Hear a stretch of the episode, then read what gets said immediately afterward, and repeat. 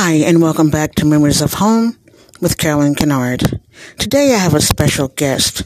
Uh, his name is Azor. How do you pronounce your last name? Messiah. Messiah. Okay, tell us a little bit about yourself.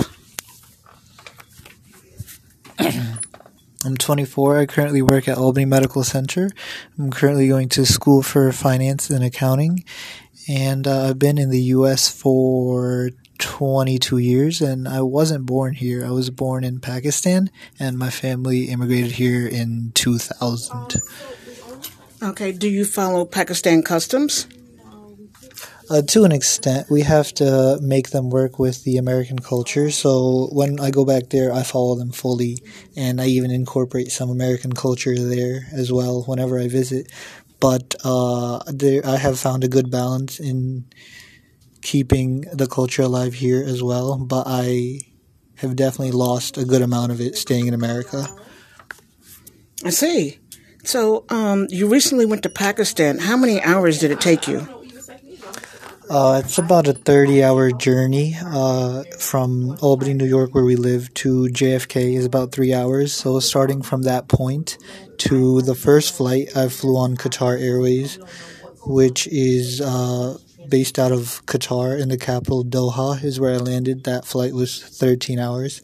And then from Doha to Islamabad, which is the capital of Pakistan, that was about three and a half hours. So, all in all, about 30 hours of travel. Okay, how was the weather there? It was very hot. Uh, wasn't I'm not used to that heat as we live in New York and it's very cold. So it's dry heat and it's very dusty. So after about three days of staying there, I got a terrible sore throat because we're not used to the dust here. And every day, on average, it was about 100 to 103 degrees. Wow, that's hot. Um, and your money, how is it different from ours? It is it's plastic. It's like it's a cheaper quality, and I can actually show it to you. I do have some notes from when I went. So there you go. Wow, and who's on there?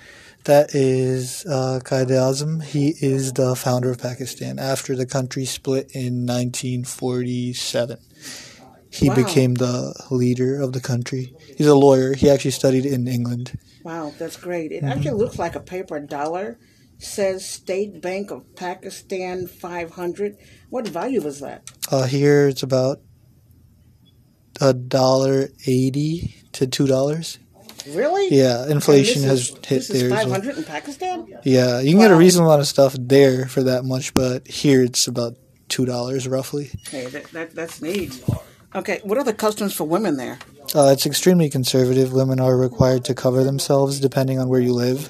So the bigger the city, the more modern they are, the less likely you'll see women covering themselves. And uh, it's um, how do you say? It's it's only in like the big cities that like you'll see women wearing regular clothes like Western clothes, but the more farther out you go, in smaller cities, the less likely you'll see that. But uh, again, it's extremely conservative most women aren't really allowed to leave the house unless they're accompanied by their brother or their father or an adult male figure in their family. Well, I hear you recently got engaged.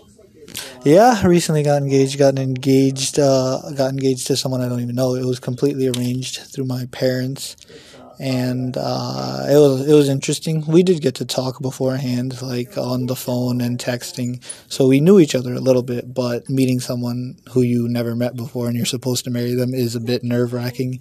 It's like the rug got pulled out from underneath you. But as as time goes on and you get to know each other better, it's um, it's it's pretty good. I I'm happy that I agreed to this decision. So, how long will it take before you actually get married? Uh, I'm going next year in February, so 2023 February. Oh, nice. How old is she? She is two years my senior. She's 26. And she's studying still in school? She's still in school. She's almost done. She is studying pharmacy. So, she will come here next year? Why does it take so long? Uh, the immigration process has gotten much longer due to legalities, so it'll take, uh, and due to COVID as well. So it takes about a year and a half to two years now. Before, it used to take about 12 to 14 months. Oh, okay. So, from here, what are your career goals now? Uh, I do want to work in finance as a staff accountant and uh, get into taxation. Do you plan to stay here in the United States or move back to Pakistan? Oh, definitely stay here. More freedom, right? Yeah, exactly. I can do whatever I want. I'm restricted there. Thank you so much. Okay, that is our guest, Azar, who is also a co worker of mine. This is Carolyn with Memories of Home. Don't forget to rate, like, and comment. Until next time, take care.